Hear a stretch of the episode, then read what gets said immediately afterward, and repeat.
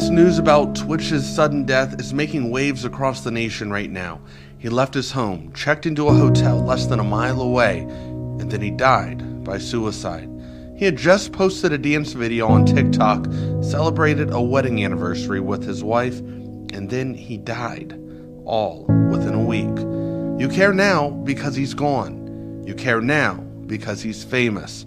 Suicide is far too common in America. We are in the middle of a mental health crisis. It happens every single day. I'm devastated to hear about Twitch's death, especially knowing he leaves behind a wife and three beautiful children. The comments and social media posts that I've seen all day read, He was always so happy. Well, in my opinion, yes, he was. On the outside, that is. Robin Williams, he was a comedian, and he died by suicide.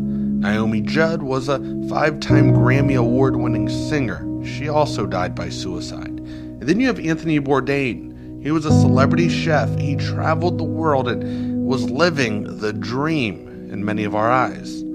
He died by suicide. Kurt Cobain was a literal rock star. He died by suicide. These are people who were on top of the world they still feel as though they didn't have anything to live for. Now, I just want you to take a minute. Think about your son, your mom, your dad, your daughter, coworker, neighbor, whoever is in your life that may be facing their own struggles right now. People you see every day have suicidal thoughts. We also lose 22 veterans a day from suicide.